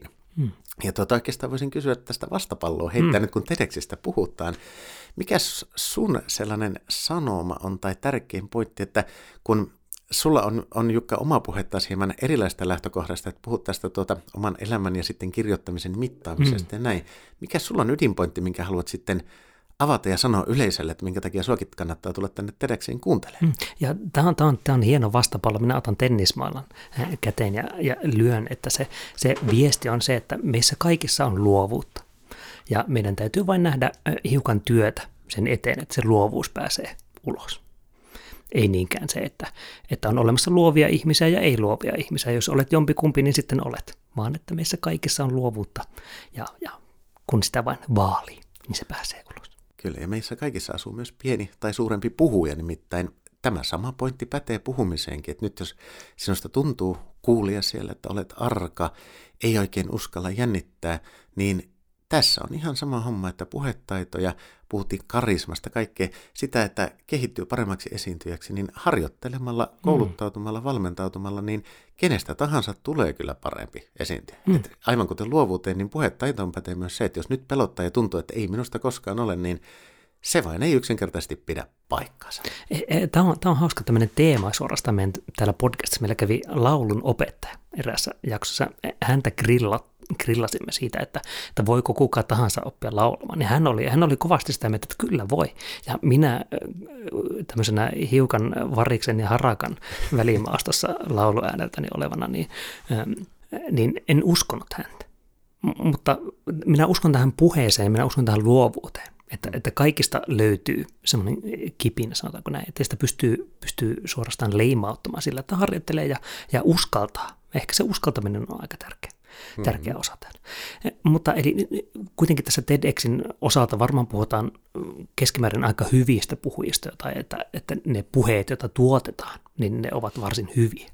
Niin minkälaisia käytännön elementtejä tämmöisessä heissä eh, hyvien, hyvinä puhujina on? Eh, ja heitän tämmöisen esimerkin vaikka tästä, puhuin sitä liikkumisesta, mm-hmm. vaikka käsistä mitä hyvä puhuja tekee käsillään? Hyvä puhuja liikuttaa käsiä. Ei, ihan miten tahansa. Siihen ei sellaista, sellaista sanotaanko se, että ihan tanssiksi tämä ei mene, mm. aivan koreografia ei tarvitse tehdä. Mutta hyvä puhuja osaa joko tietoisesti tai luontaisesti ää, rennosti pitää käsiä mukana. Ja itse asiassa tuli tuossa esille, se oli tämä valmentajakollega Ross tuossa, kun, kun mietittiin eh, viime, viime tapaamisessa tuossa ennen vuodenvaihetta jo tätä esiintymistä, niin tuli tällainen vertaus, että hyvä puhuja käsillään toimii tietyllä tapaa vähän samalla tavalla kuin kapellimestari. Hmm. Et kun puhut haluat painottaa asioita, niin aivan kuten kapellimestari orkesteria johtaa hakenta eri elementtejä, niin käsillä voi hieman antaa sitä tukea, että ne voi olla sivulla rennosti silloin, kun on tämmöinen hiljaisempi aihe. Kerrotaan esimerkiksi jollekin väitteelle hieman argumentteja, että okei, tämä johtuu tästä tästä, mutta hyvin usein tällainen, sitten kun sanotaan jotain vähän painokkaasti, niin ihan siis tällainen heilautus edessä, hankala tässä, Jukka katsoo tuossa mm, hassuna. Minä, minä, täällä... minä näen tämän. Tämä on, Ky- tämä on hieno. Tämä on kyllä. ehkä kaunein käden heilautus, minkä olen nähnyt. Kyllä, minä täällä heilun poleemisesti täällä, että tuota, ei ole vielä aivan niin kuin YouTube-striimiä tästä saatu, että nyt täytyy olla ihan vain tällainen kertojan ääni. Mm, mm, mm. Mutta tuota, se, se, on sellainen lähinnä, että on hieman avoin, avoin, että niillä käsillä niin niitä ei pidä erityisesti missään nimessä olla tuossa edessä ristissä sillä lailla, että se antaa hirveän sulkeutuneen varautuneen kuvan, jos pitää pitää vähän käsistä kiinni, niin äh, no älä pidä. Ja tuota, ennemmin vaikka selän takana sitten, mutta hyvin usein ne on silleen rennosti mukana, elää siinä puheessa, voi vähän korostaa. Ja ennen kaikkea sitten, kun puhutaan yleisöllä tai muuta, niin ihan jopa reilusti antaa suuntaa. Ja tavallaan ne, ne kuljettaa sitä puhetta. Hmm. Mutta ei sillä lailla, että tämä on taas nyt tullaan siihen tilanteeseen, että ei hermostuneesti. Et kun ajatellaan, niin puhuminen, sen pitäisi kuitenkin olla silleen kontrolloitu suoritus, että puheessa se kädet elää mukana, tekee jotain ja sen jälkeen sitten kuitenkin mm, jopa niin, että sä itse tiedostat, mitä ne tekee. Hmm. Monisyinen vastaus, mutta siihen ei ole mitään yhtä. Tärkeintä on se, että ne ei ole mitenkään suljetusti kiinni, että sä et hiplaa, sulla ei, kynää ei saa olla kädessä mm. tai hiplaa sormusta sormessa tai muuta tällaista, koska se antaa sen sulkeutuneen kuvan. Mm. Mm. Et tämäkin on sellainen, mitä voi oppia harjoittelemalla ja siihen, siihen löytyy tuota paljon lähdemateriaalia tuota Googlen avulla ynnä muuta. Että maailman on täynnä materiaalia, että mm. kuinka kehittää paremmaksi puhujaksi, puhujaksi tuolla, että niin sanotusti resurssikirjasto näinä päivinä mm. on aika raja. Ka- kaksi, semmoista, ka- kaksi semmoista tota, elettä, käsielettä, koska monesti puheessa tuntuu siltä, että on ylimääräinen käsi tai kaksi kättä ylimääräistä. Mm. Minulla tulee kaksi tämmöistä suorastaan Amerikan presidentillistä elettä mieleen tästä. Toinen on niin sanottu eh, Illuminati-kolmio, minä näytän, näytän sinulle. Eli se, että laitetaan sormenpäät yhteen kaikki mm. ja sitten sitten sillä näytetään, että jo, on todella tärkeää kasvaa yhteen kansakuntana. Ja toinen ele, mikä tulee mieleen, on niin sanottu Clinton peukku. Se, että on, on vähän niin kuin nyrkissä peukku siinä päällä ja sitten sillä peukalon päällä ei, ei saa heristää sormea, joten täytyy I did not prepare the speech myself. Et, onko, tuleeko mieleen, jos pitäisi jollekin sanoa tämmöinen haaste suorastaan, että jos pitäisi jonkinlainen kotiasento löytää käsille, niin minkä sinä antaisit ensimmäiseksi kokeiltavaksi puhujalle? Kotiasento. Eli se, missä ne kädet on suurimman osa, mistä ne liikkuvat johonkin suuntaan ja mihin ne suunnilleen palaavat. Joo. Tällaisessa äh, tilanteessa kuvitellaan silleen, että kun puhetta olet pitämässä, niin sulla ei ole nyt mikrofonia kädessä. Mm. Eli sehän on sitten, riippuen vähän, vähän lavasta tilanteesta muusta, niin sehän saattaa olla, että toisessa kädessä on sitten tämmöinen kapula mikrofoni, mutta no sanotaan, että vinkki, aina jos voit välttää sitä, niin vältä, koska silloin saat ne molemmat kädet käyttöön, mm. että headset-tyyppinen mikrofoni on kaikkien paras, että se on tuossa tuota päässä kiinni ja voit vapaasti elehtiä. Mutta silloin kun molemmat kädet on käytössä, niin tällainen, tällainen kotiasento, mistä itse yleensä lähden, niin on silleen, että ne kädet on ehkä hiem, aika rennosti tässä sivulla ja silleen pikkusen eteenpäin, vähän niin kuin tälleen halaavasti yleisöön. Mm. Ei mitenkään silleen aivan täysin Amerikan saarnaa ja mm. malliin, että mm. tota, henkiolennot, henkiolennot rakastavat teitä, vaan silleen hieman koholla vähän sen eteenpäin ja siitä se mahdollistaa sitten erilaiset liikkeet ylös alas ja ihan avokämmeni. Eli ei nyrkissä, ei sillä lailla, sillä lailla niin kuin tiiviisti sormet yhdessä, mutta ihan se sormet äh, hieman harallaan. Se nimittäin antaa sellainen, kun ihan mietitään tällaista elekieltä, mitä puhuminenkin myös paljon on, se, se, että kuinka esität asian. Niin se antaa sellaisen avoimen, rennon, vastaanottavaisen kuvan, ja siinä mielessä myös lisää, lisää jopa osin luotettavuutta, että se, että kun henkilö on oikein varautunut, ja, ja ehkä justiinsa vaikka nämä tuota, illuminatikolmiot ja muut, niin ne jää enemmän usein mieleen kuin sellainen rento, aika avoin, nimenomaan rintakehältään mm, avoin mm. sinne yleisö oleva oleva lähtö. No. Ja yksi mikä tulee, täytyy sanoa vielä, kun mainitit näitä, niin tuota, nykyinen Amerikan presidentti, jonka puhetaidosta ja puheen sisällöstä erityisesti voidaan olla montaa mieltä, niin, niin hänellähän on muutama semmoinen hyvin, hyvin tyyppi maneeri kanssa, että sillä on, tuota, mm. sillä on niin kuin, ää, käsi silleen, että on nämä etu, ää, etusormet on yhdessä ja peukalo siinä päällä, mm. ja sitten heiluttaa sitä siinä. Kyllä, ja sitä heilutetaan siinä. Ja toinen on tietenkin vähän tämä tämmöinen haitarin soitto, että jossain näin tällaisen videon, missä oli YouTubessa Trumpin puheisiin, kun se levittelee kättää mm. käsiään edestakaisin niin kuin haitaria soittaisi, niin siihen oli sitten laitettu haitari väliä vähän musiikkia, niin niistä tuli viihteellisimpiä niistä puheista. Mutta tota, hänen minä oikeastaan halua mennä, se on sitten sellainen taas, että jos, jos malliesimerkkinä sanotaan, niin ei siinä hirveän monta asiaa, mistä kannattaa ainakaan omiin mm. puheisiin ottaa mm. mallia näinä, näinä päivinä. Että aika mielenkiintoinen persona. Joo. Tuo, tuo, mulla tuli tämmöinen mielikuva mieleen tämmöisestä että hyvästä kotiasennosta niin sanotusta. Ikään kuin olisit nostamassa itsesi kokoista jumppapalloa. Aika Sitten, hyvä, sitten aika alkaa hyvä. olla siellä ehkä oikealla suunnalla. Että tämä voi, jos minä löydän jostakin itseni kokoisen jumppapallon, niin minä testaan sitä. Kyllä, havain, havainnollistavat kuvat tulossa sivuille niin, myöhemmin. totta, kyllä, katso videon tai joku muu vastaava. Kyllä, kyllä, kyllä. Eli mm, täällä on toivottavasti tullut jo vaikka minkälaisia vinkkejä eri puolilta tätä puheenkirjoitus ikään prosessia. Mutta jos itse tiivistäisin, että mitä minä olen oppinut tässä, mm-hmm. Tässä TEDx-hommassa, niin tosi basic, perustavanlaatuisia olevia juttuja. Eli esimerkiksi se seisominen. Että mm, tämä valmentaja sanoi mulle joskus, että, että sä heilut, että sä, huomaatko mm. että sä heilut. Ja, ja se oli monesti just semmoista puolelta toiselle meni tällainen näin, näin, tästä näin, ja sitten semmoista pientä liikettä. Ja mm. kun uskalsi pysähtyä ja, ja, ja seistä, ja ehkä käsillä jotakin viittoa, niin semmoinen rauha tuli myös itselle sieluun. Eli varmaan se liittyy tämmöisen niin kuin kehon ja tunteen tota, yhte, yhteneväisyyteen myös. Ja, ja toinen on olisi tämä, että, että ikään kuin valitse se, että minne katsot. Että ei tarvitse katsoa, katsoa tiettyä henkilöä tai muuta, mutta katsoa aluksi tonne ylös ja sitten tonne keskelle, tonne alas keskelle vaikka. Et, että on jonkunlainen semmoinen, kaikki ikään kuin tuntevat olemassa osa sitä puhetta. Mm. Ja mitähän, mitähän muita? No sitten oli tämmöistä metaforasta, ikään kuin tämmöistä jousimetaforasta puhetta, siitä niin kuin liikkeen lataamiseen liittyen. Se, se oli aika hankala minulle itselle saada päähäni, mutta ehkä se, mikä siitä jäi mieleen, on ikään kuin tämä liikkeen tarkoituksellisuus. Mm. Että, että kun liikut, niin ota vaikka kolme askelta ja pysähdy sinne, juurru sinne ja sitten taas se seuraava osia. Ja varsinkin se, mitä mä olen siinä omassa puheessa yrittänyt tehdä, että kun, kun on jonkinlaista ajallisesta siirtymästä kyse, niin silloin siirryn eri paikkaan. Hmm. Tai että kun, kun aika kuluu, niin silloin liikun. Ja sitten kun ollaan jossakin tilanteessa, niin siinä sitten eh, seison ja kerron.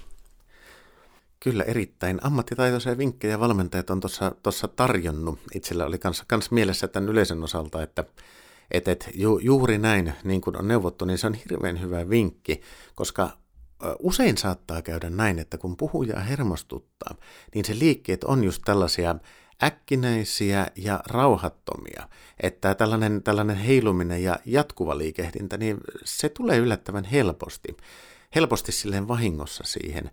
Ja nyt kun ajatellaan, niin tämä keskitys siihen yleisöön, niin samoin silloin ennen kuin itse sitten tuota, aikanaan tämän puhekilpailuuran tuolla Norkauppakamarissa JC-organisaatiossa kävin, kävin sitten likipäätyyn asti, niin siellä ensimmäisessä puhekoulutuksessa, jonka mulle piti silloin ää, olin Tervaporvarin Norkauppakamarin senaattorille, tänne tuota, ansioitunut pitkäaikais jäsen Pia Hanski, Kempeleen, Kempeleen kunnan kunnan ää, luottamustoimista tuttu myös, niin hän piti sen puhekoulutuksen, mikä oli, oli sellainen elämäni ensimmäinen varsinainen puhekoulutus, mihin oikeasti säännönmukaisesti tällaisiin asioihin ruvettiin kiinnittää huomiota, niin hän kertoi just tämän saman homman, mikä silloin, silloin sykähdytti tästä liikkeestä, että jaa se yleisö sellaiseen kolmeen lohkoon, juuri näin, että on se vasen keskelle oikea, ja ne siirtymät on sille, että aina yhtä lohkoa katsotaan jonkun aikaa, jos on korkea auditorio, sanoitkin itse tuossa, että ylös ja alas ja näin, korkeussuuntaa voi myös, myös pitää. Ja silloin kun on semmoinen puhujan lavalta tasainen, tasainen yleisö, eli ei ole auditorio, mikä nousee, niin silloin sellainen hyvä korkeus, minkä hän silloin kertoi ja mitä olen, olen, olen koittanut noudattaa, on sille, että katsot siihen eturivin ää, kun katsot, että on eturivi, niin ei eturiviä, vaan siitä jonkun verran ylöspäin, että siellä salin keskivaiheilla. Sinne pidät sen katseen korkeuden, niin silloin se kaikkien tehokkaimmin antaa sen vaikutelman ihan, että, että kiinnität huomiota juuri siihen. Pieni korkeusvaihtelu siihen passaa, mutta tuota, se on sellainen hyvä. Ja nimenomaan rauhalliset siirtymät, että vasemmalle, keskelle, oikealle. Ja oikeastaan haluan kerrata ja vielä myös uudestaan sanoa, että tuo tauon tai aihesiirtymän korostaminen siirtymällä on hirveän hyvä tehokeino. Et kun puheen rakennetta mietitään, että jos on tällainen tietynlainen oppikirjakaavamainen, että on aloitus kolme pointtia ja lopetus, niin niiden pointtien välillä tapahtuvat siirtymät esimerkiksi, niin on tosi hyvä juuri noin, että ottaa sen pienen puhetauon, vähän sen liikkuu lavalla, kääntää huomion toiseen osaan ehkä ihan jopa hengähtää, antaa sen paussin ja sitten siirtyy, mm. niin silloin se kertoo sille kuulijalle luontaisesti, että nyt on, on siirtymä tai nyt niin kuin tavallaan edellinen aihe on loppuun käsitelty ja siitä siirrytään eteenpäin. Eli nämä on juuri näitä hienoja, syvämpään hieno, hienosäätövinkkejä, mitä tässä TEDx, TEDx-puhujille tulee. Mm. Ja tuota, en tiedä, miten, miten tuntuu Jukka, kun kun, kun ää, eri tilanteissa olet puhunut ja näin, niin onko tullut nyt tällaisia nimenomaan näitä vinkkejä, jotka on ollut sullekin ihan uusia sitten, että et ole aikaisemmin kuullut tai osannut ajatella sitä juuri esimerkiksi nimenomaan tästä vaikkapa liikkeestä ja mm. kehonkielestä?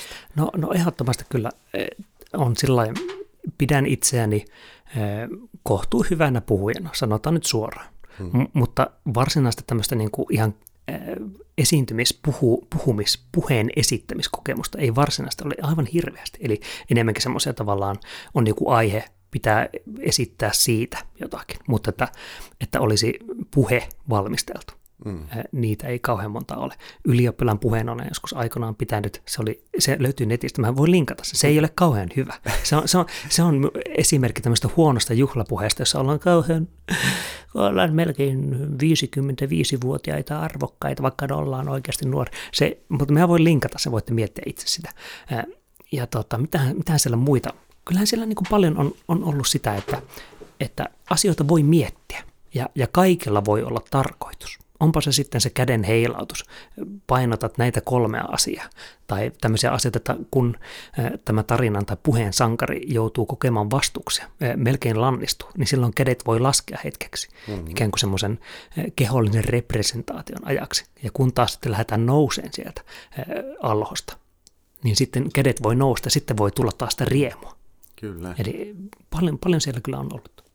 Kyllä, ja jos sattuu olemaan, olemaan kontaktipintaa nimenomaan sitten esimerkiksi teatteriin, olipa se sitten, sitten niin kuin millä tavalla tahansa, niin näyttelijät mm. on, on hirveän hyviä myöskin kertomaan puhujille siitä, että kuinka tiettyjä tunnetiloja tai sellaisia tiettyjä nousuja, laskuja mm. ää, voidaan, voidaan kuvastaa. Et siinä mielessä siinä, siltä puolelta itselläkin on vielä paljon opittavaa, ja kyllähän fakta on sille, että eihän puhujana kukaan ole koskaan valmis, vaan aivan sama, onko se esimerkiksi sitten tuota, minkä tahansa organisaation puhumisen maailmanmestari, niin aina voi kehittyä. Hmm. Et siinä mielessähän tämä on semmoinen myös mielenkiintoinen, mielenkiintoinen äh, no, harrastusammatti, mitä se itse kullekin on, että aina voi tehdä asiat pikkusen mm, paremmin. Mm, mm. Se, on se, se on se perinteinen liitte niin, Petre pätee niin, tähänkin, niin. kyllä naapurissa tiedetään. Joo, ja kyllä ja nimenomaan tämä jakson aihe, että miten tulla paremmaksi puheeksi, ei välttämättä edes hyväksi puheeksi, vaan paremmaksi, että on, onpa missä tahansa tässä, niin aina voi olla aina voi parantua. Se on kyllä hieno, hieno ajatus.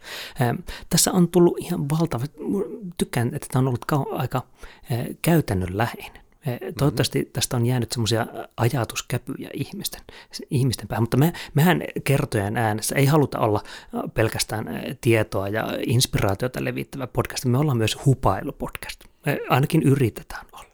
Ja, ja minä ehdottaisin tähän loppuun tällaista suorastaan improvisaatioleikkiä, jonka nimi on Google-puhe. Ja minä, minä kerron säännöt lyhyesti. Mm-hmm. Mietitään, mietitään, miten me saadaan tämä toimimaan. Googleen kun kirjoittaa jonkun sanan, esim. vaikka haluan, ja kirjoittaa jonkun ensimmäisen kirjaimen, niin se antaa semmoisia vaihtoehtoja, että mitä ihmiset laittaa Googleen. Ja voisimme kokeilla vuorotellen improvisoida pienen puheen pätkän. Katsotaan, että tämä voidaan leikata pois Siellä. sitten lopuksi. Tätä ei koskaan tapahtunut. Minä kaivan tässä vaiheessa kännykän pieni hetki. Ja, ja täällä noustaan jo seisomaan. Tämä asia otetaan tosissaan. Kyllä, tämähän on tällainen, että tällaista ää, vapaasti hengittävää puhetta pystyy tuosta istualtakin tuottamaan, mutta kyllä siinä vaiheessa sitten, kun aletaan tosi, tosi tilanteeseen, niin kyllä silloin kannattaa ottaa jalat alle, eli missä se ovi olikaan. Täältä ei pääse ulos ennen kuin tämä on tehty. No niin, okei. Sano kirjain. Aasta, no joku semmoinen perus tavallinen kirjain. Mm. Pitäisikö sitä koittaa sitten, kun Petteri nimi otetaanpas p ja sitten jos sillä tulee kovinkin niin. rankkoja, se, sensuroidaan ainakin nämä tuota alatyyliset niin, ilmaisut. Niin, me ei olla sen tyyppinen podcast. Sano vielä numero yhdestä viiteen. Mm, neljä. No niin, okei. Tässä kun verrytellään, minä googlaan, haluan P4 ja, ja poistetaan kaikki rivoudet ja muut jutut. Nyt minun Googleni ei toimi nyt täytyy ottaa uudestaan. Tämä, nyt, no, okei. Onko tämä universumi, joka meillä, universumi, joka meillä sanoo, että ei tämä, tämä ei ole hyvä juttu. Ei, kyllä tämä on, tämä on, tämä on hyvä juttu. Jännitys tiivistyy, syke nousee, hengitys sihisee. Sitten tähän sen rummun pärinää ja onko tämä se tuplauksen musiikki, että kokos kuuluu vai lopuksi? pieniä teknisiä ongelmia muutetaan 4G. No niin, okei, Wifi, Wifi meidät äh, tota, aiheutti pettymyksen, mutta 4G meitä ah. nostaa. Kiitos In, in, in 4G we trust. Kyllä. Eli haluan P4. Äh, äh, joo, niin. haluan perustaa yrityksen. Ja, ja sanotaanko, että semmoinen niin hyvin aika lyhyt mm. äh, vaikuttava puhe. Äh, ollaan hississä. Mm. Ja minä olen rahakas massimies ja sinä haluat minulle pitchata eh, aiheella, haluan perustaa yrityksen. Ole hyvä. Sehän, sehän tuli kovin äkkiä. Nyt on kuule semmoinen tilanne, että mä olen saanut sellaisen idean, mistä aika moni on valmis maksamaan ja todella paljon. Ja sitä varten mä haluan perustaa yrityksen. Mä oon kuule Jukka kuullut, että sulla on niin paksu lompakko, että sä kun istut, niin tota, se on hyvin paripuolista, että et oikein pysty, pysty istunkaan, että tota, se on kankut vinossa sinne ja näin eteenpäin. Ja nyt kun lähdetään tästä tilanteeseen, niin ää, yrityksen perustamisessa tarvitaan tässä pääomaa. Mä pystyn nimittäin takaamaan ratkaisun ää, ilmastonmuutokseen, aiheuttamaan maailman rauha ja lisäksi saamaan yhteyden ulkoavaruuden olioihin. Oi, mahtanut niin kyllä tämän alhaisten korkojen aikana. Minä tartun tähän tarjoukseen, ota tästä seed fundingia ainakin 500 000 miljoonaa. 500 kyllä. Tämä oli tosi, tosin itse asiassa lyhykäisenä Toi sitten asiassa napata, että oli vähän semmoinen kuiva aihe ja tuota, mä käin ihan mitään hauskaa. Toi ei ole kauhean hyvä, niin tuota, itse asiassa no, editointipöydälle terveisiä. Voitaisiin ottaa vaikka uusi. Ei, ei, tämä jää tänne. Tämä, me, me, kuin juoksijat, jotka parantavat juoksua, otamme seuraavan. Katsotaan, että mitä näistä editoidaan pois. Hmm. Otetaan tästä haluan. Tässä on kuitenkin semmoista sisäistä jännitystä. Sano toinen kirja. Mm, otetaan vaikkapas K. Haluan K, niin sitten vielä numero sieltä. Kolme. K3. Haluan K3. Haluan kotiin. Onko tämä universumi? Mitä sinä, mitä sinä yrität sanoa? Mm. Haluan kotiin. No niin, okei. Me maallaan taas, ollaan, ollaan kansainvälinen. Missä, missä voisi pitää puheen? No sinä olet, sinä olet tota, kansainvälisellä avaruusasemalla. Sinä olet ottanut yhteyden maapallolla ja pidät tunteikkaana. Tai sinä saat päättää, minkälaisen puheen pidät. Kuuleeko, Petri? Oliko tässä vielä sen verran, että onko tämä niin kuin ihan vain kotiväelle vai onko tämä niin kuin, että maailmanlaajuinen televisiolähetys, jota katselee kaikkia tätä, siinä sitten? Tätä katselee myös Trump, melkein raivoten ja, ja käsiään haitaria soittaa. Eli koko maailma kuuntelee. Kyllä. Parahin presidentti ja maan asukkaat. Nyt on tullut se tilanne, että täällä avaruusasemalla olo on käynyt sietämättömäksi. Nimittäin meiltä on hajonnut vessa.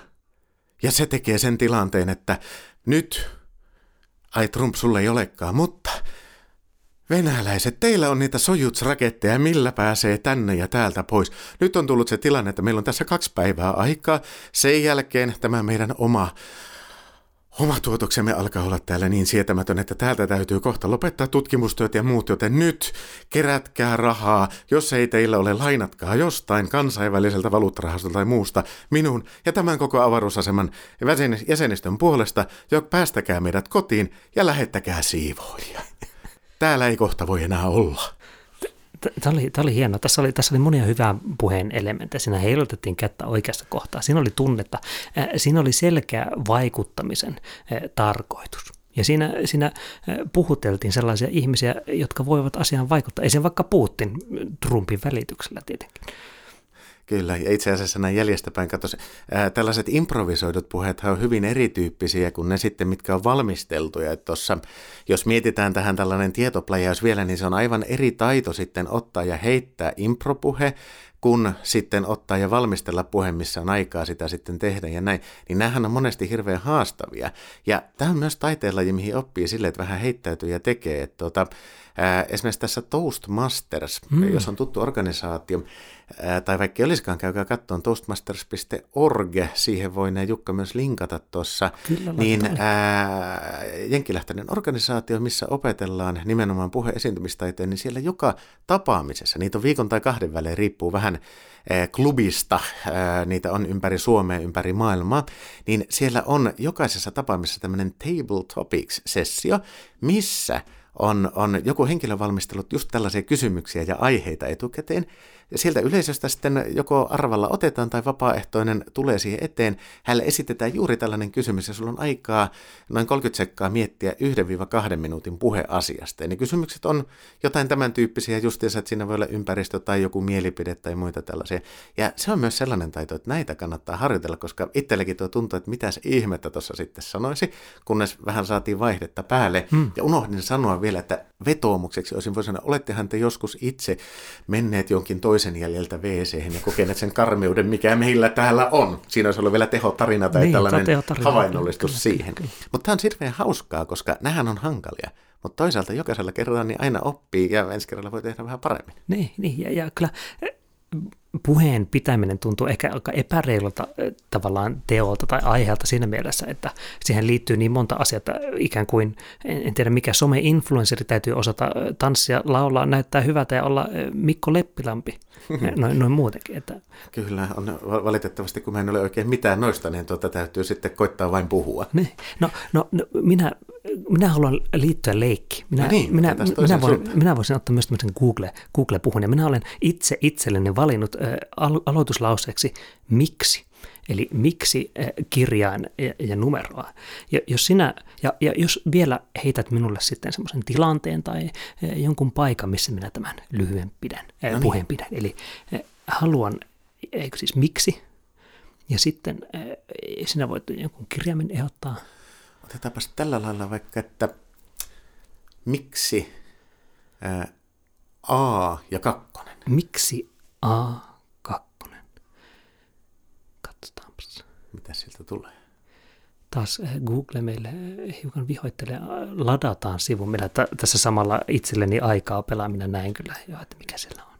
Kyllä, ju, juuri, juuri näin. Se on tämä kotikenttä etu tässä tapauksessa. Minä olen, ole... minä olen suunnitellut tämän niin kuin jonkinlainen mestaris aivotusmies. Voi netti. Kyllä se sieltä tulee. Otetaan, laitetaan wifi päälle. Äsken laitettiin mm-hmm. wifi pois, nyt laitetaan wifi päälle. Kyllä, vaikka ei Fifi täällä nyt, nyt tällä hetkellä studiossa olekaan tuota, niin, ole tässä kuulu. Että... Niin, nappi ei täällä ikävä kyllä ole, mutta hän tulee kyllä takaisin. No niin, nyt, nyt netti taas toimii. Miksi A2? No niin. niin. Miksi ahdistaa.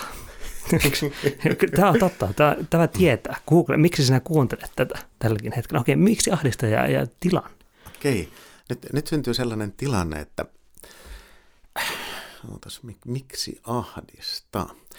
Ää, syntyy tilanne, että sä, sä seisot Oulun keskustassa linja-autopysäkillä. Mm-hmm. Sulla on hirvittävän tärkeä tapaaminen tuolla Linnanmaalla, vaikkapa se yliopistolla. Ja, ää, ja, ja, ja nyt sitten sinä, sinä siinä otat ja ravaat ja mietit noita aikatauluja, ja sitten sulla tulee siihen, tuota, ää, tulee, tulee ää, sivullinen, ää, joka katsoo vähän sitä sinun touhuja, kun sä ravaat siinä edes takaisin ja mietit ja näin eteenpäin, niin tuota, tulee siihen vain yksinkertaisesti kysymään, että no, miksi ahdistaa? Ah, ja minä pidän hänelle hänelle puheen tälle yhdelle ihmiselle. Okay. Ky- kyllä, tässä, tässä on, voit sanoa, otetaan tällainen, että siinä on tuota, noin, noin kymmenen uteliasta, jotka Aha. miettii, että onkohan tuolla noin niin kuin, minkälaisia ongelmia tuolla kaverilla, ja sitten siihen Joo, tulee sellainen okay, yleisö no niin, kuuntelemaan, okay. että mitä sitä sanoo. No niin, hyvä, hyvä. Miksi ahdistunut, niin tuosta lähteminen, kyllä. Tunnet varmaan sen, ehkä sinullekin on tapahtunut näin, että kun asiat eivät mene niin kuin haluat, niin sitten tulee sellainen tunne, se tulee sieluun, sydämeen, eh, riipii selkäpiitä. Eh, ja sitten katsot muita ja he haluavat, että he voisivat auttaa, mutta he katsovat sinua takaisin, eivätkä ymmärrä mitään. Eh, ja sitten haluat ottaa yhden heistä, hei sinä, punapaitainen, tule tänne, tule tänne. Ei sittenkään sinun henkisi haise. Sinä, kauniiseen takkiin pukeutunut rikas nainen, tule vähän lähemmäksi. Ei, ei, anteeksi, minua ahdistaa, en voi ajatella sellaisia asioita juuri nyt, mutta sinulle sanon, että ahdistaa sen takia, että ilmastoinnin muutos on tulossa. Ja se oli siinä. Se oli siinä. Sitten, no niin. sitten hän antaa minulle bussiraat, minä pääsen tähän. Kyllä, uploadia. Ilmeisesti, tuota, tap, tap, tap, ilmeisesti oliko tässä käynyt Lisään... että kortti oli, kortti oli jäänyt kotiin. Niin, lisäämme uploadit myöhemmin. Valtaiset suorastaan aaltoilevat merenkäynnin omaiset uploadit. Kyllä, the crowd goes wild. Kyllä, todellakin. Mutta tämä on hauskaa, mahtavaa. Minusta tuntuu, että meidän pitäisi joskus alkaa nauhoittaa näitä jaksoja toisinpäin. Että aloitetaan lopusta ja mentäisiin alkuun. Että parhaat jutut Ehkä alamme editoimaan niitä sillä, että ikään kuin näyttäisi siltä, että olemme aivan suorastaan rentoja ja hauskoja heti alusta ja sitten loppua kohden alamme hiukan jäykiä. Tämmöinen perinteinen harha luulo syntyy sitten siitä. No näin, näinhän se on aina, näinhän se on aina. Varmaan kato vieraita tällainen ensikertalainen, kun tähän laitetaan, niin sitä aluksi oikein ei tiedä miten päin tuossa olisi, mutta sitten se keskustelu vain virtaa. Niin, ja, ja minä puhuin myös itsestäni, varsinkin itsestäni huomaan, että olen joskus jäykkä. Mutta ei puhuta siitä, se ei ole tämän podcastin aihe, tämä ei ole lääketieteellinen podcast. Eli no, jos mietitään, mikä paikka olisi sellainen, jos joku ihminen nyt miettii, että hei, minä haluan tietää tästä henkilöstä lisää, tai puheen pitämisestä, mikä olisi sellainen paikka, minkä haluaisit antaa ihmisille, että menkää tänne, on, onko se se Toastmasters, mikä se voisi olla? No ihan, ihan yleisesti, jos ajatellaan, niin Toastmasters.org on yksi hyvä paikka, että siellä, siellä löytyy ihan vapaita resursseja, ilmaisia resursseja jonkun verran, ja ihan sitten Googleen kirjoittamalla, kirjoittamalla tyyppiä Toastmasters materials tai näin eteenpäin, niin sieltä löytyy, löytyy näitä. Mutta mä sanoisin, että sellaisia siis, jos, jos haluat helppolukuista ja sellaista, sellaista aidosti eläväistä ja hyvää kirjallisuutta, niin tämä mainittamani Juhana Torkki, häntä löytyy e-kirjana kyllä nämä julkaisut näin, mutta vanhan kirjan voima on vielä tossa. Että ne, Juhana tarjoaa sellaisen, varsinkin tämä ihan hänen, hänen ensimmäinen puhe, puheenvaltateoksensa, niin sellaisen hirveän hyvän yleiskatsauksen puhumiseen, kertoen tosi värikkäästi esimerkkejä ja perustellen muun muassa vaikka, että miksi Kimi Räikkönen on valtavan hyvä puhuja. Mm. Niin, niin Ää, sieltä löytyy tosi maanläheisiä esimerkkejä näin, että siinä niin näitä kirjoja voisin suositella. Toki englanniksi löytyy sitten hyvin konkreettisia, kuten esimerkiksi tämä The Official Guide to TEDx ää, tai TED Talks, missä on sitten tämän Chris Andersonin toimittama kirja siitä, että kuinka lähestytään tällaista TED Talkia on hyviä, Toastmasters ja muuten oikeastaan sanoisin, että YouTubesta löytyy myös hirveän paljon hyviä kanavia ja sellaisia paikkoja, että esimerkiksi tällainen henkilö kuin Darren LaCroix, Darren Lacroix, näin mm, tuota, suomalaiset, suomalaisittain mm. lausuttuna, on tehnyt aika paljon materiaalia sinne.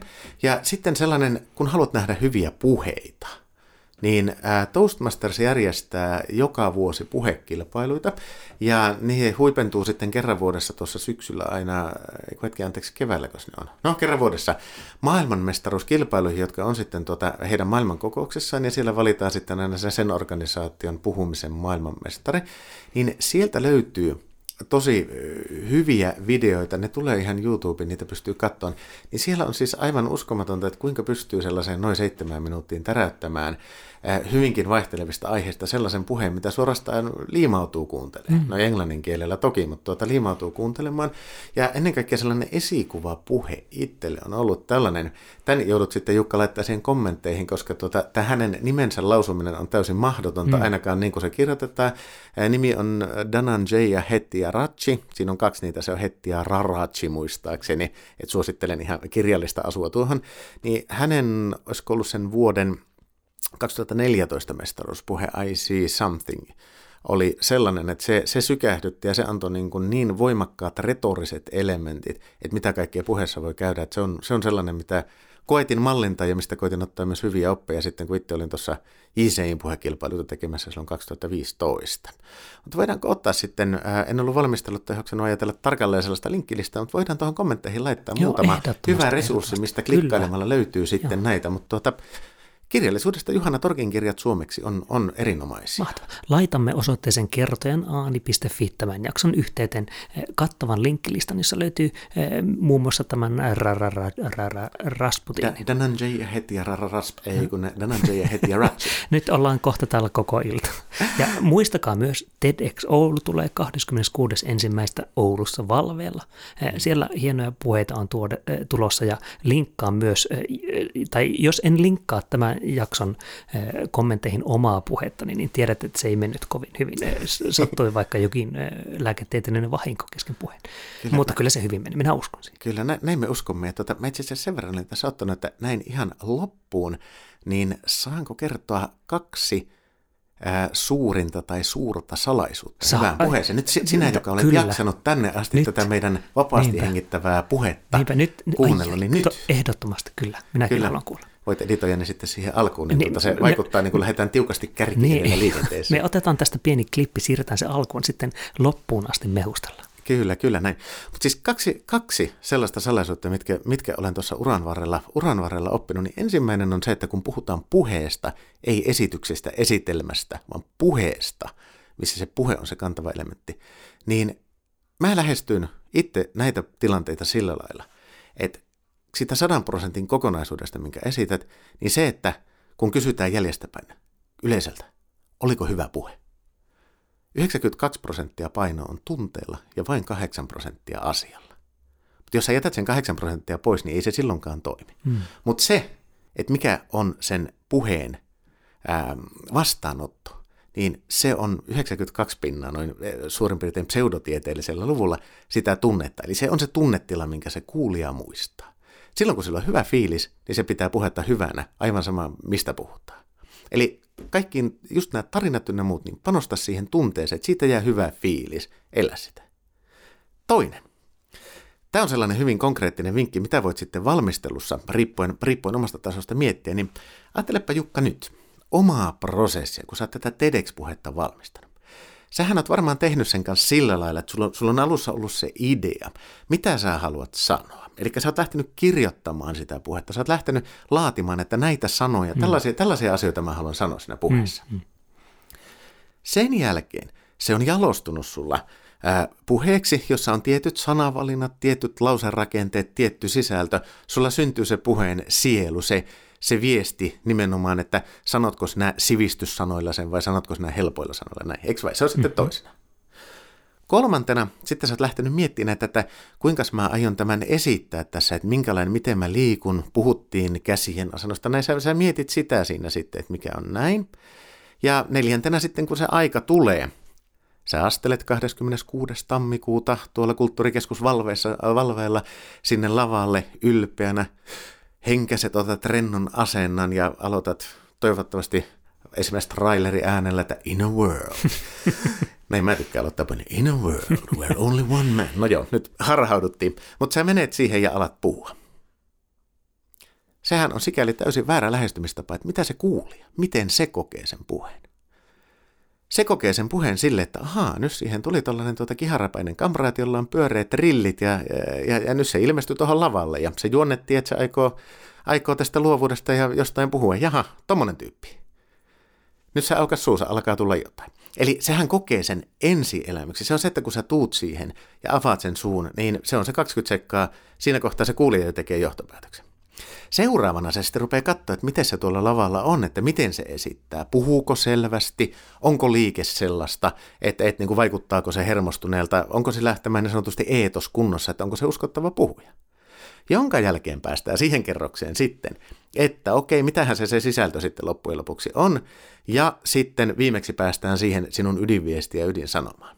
Ja se salaisuus onkin se, että kun sitten kun puhe on valmisteltu, sä oot päässyt tavallaan sen oman rakenteen mukaan siihen kerrokseen, että sä mietit jo sitä esiintymistä, niin puheen onnistumisen ratkaisee se, kuinka hyvin sä onnistut siinä ensivaikutelmassa, tulet sinne lavalle, ja kuinka hyvin lähtee se puhe rullamaan, mitä sä, niin kuin, miten sinä esiinnyt.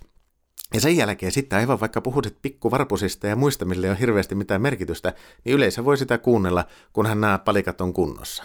Toki se sielu täytyy siellä olla, että on väärin sanoa, että se on vain niin kuin menet sinne ja puhut siansaksaa. Mutta tämä on monesti semmoinen, että suomalainen puheenpitäjä varsinkin keskittyy ihan älyttömästi siihen sisältöön ja siihen mm. lauserakenteeseen ja mm. kaikkeen, kun todellisuudessa yleisöllä se on just se, että tuota, kuinka, kuinka se esiintyjä menee. Et mä sanoisin, että sillä on se iso merkitys ennen kaikkea tämmöisissä TEDx-tyyppisissä puheissa. Niin nämä, mitä olette valmentajan Kiidon näin eteenpäin kanssa kattoneetkin siinä, niin tosi hyviä vinkkejä. Kiinnitä alkuun voimakkaasti fiilis, niin sen jälkeen vaikka sä takeltelisit mm. tai puhuisit, unohtaisit jonkun lauseen ja sanoisit vähän väärin, sillä ei ole enää merkitystä, kun se homma lähtee rullaan. Ja, uskomaton. Tuossa kun kerroit tätä vinkkiä, eh, niin mun ahdistuneisuuden taso nousi ja laski. Eikä, että nyt, tulee, nyt täytyy jotakin eh, painaa mieleen. Mutta tämä oli hyvä, tämä oli hyvä vinkki. Tämä helpottaa minua tavallaan siinä, että menen sinne, eh, otan sen alun ja sitten kaikki vaan rullaa. Kyllä, näin, näin, näin se hyvässä tilanteessa menee ja tota, silloin se yleisö kuuntelee sun sanomaa ja muuta, että kun sä, sä olet uskottava siellä, menet hyvällä fiiliksellä ja justiinsa annat sen tulla, niin silloin ne kuuntelee, mitä, mitä sinulla on sanottavana ja näin.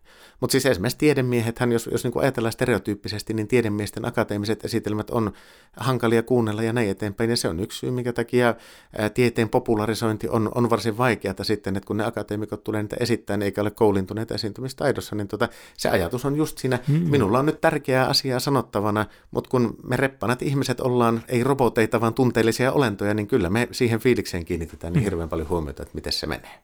Totta. Mutta tosiaan paljon tunnetta ja riittävästi sisältöä. Ja sitten tosiaan tämä, että ei muuta kuin ei sieltä lauserakenteet ei ole tärkeimpiä, vaan se tärkein on kuitenkin viime kädessä sitten se itse tilanne. Mm.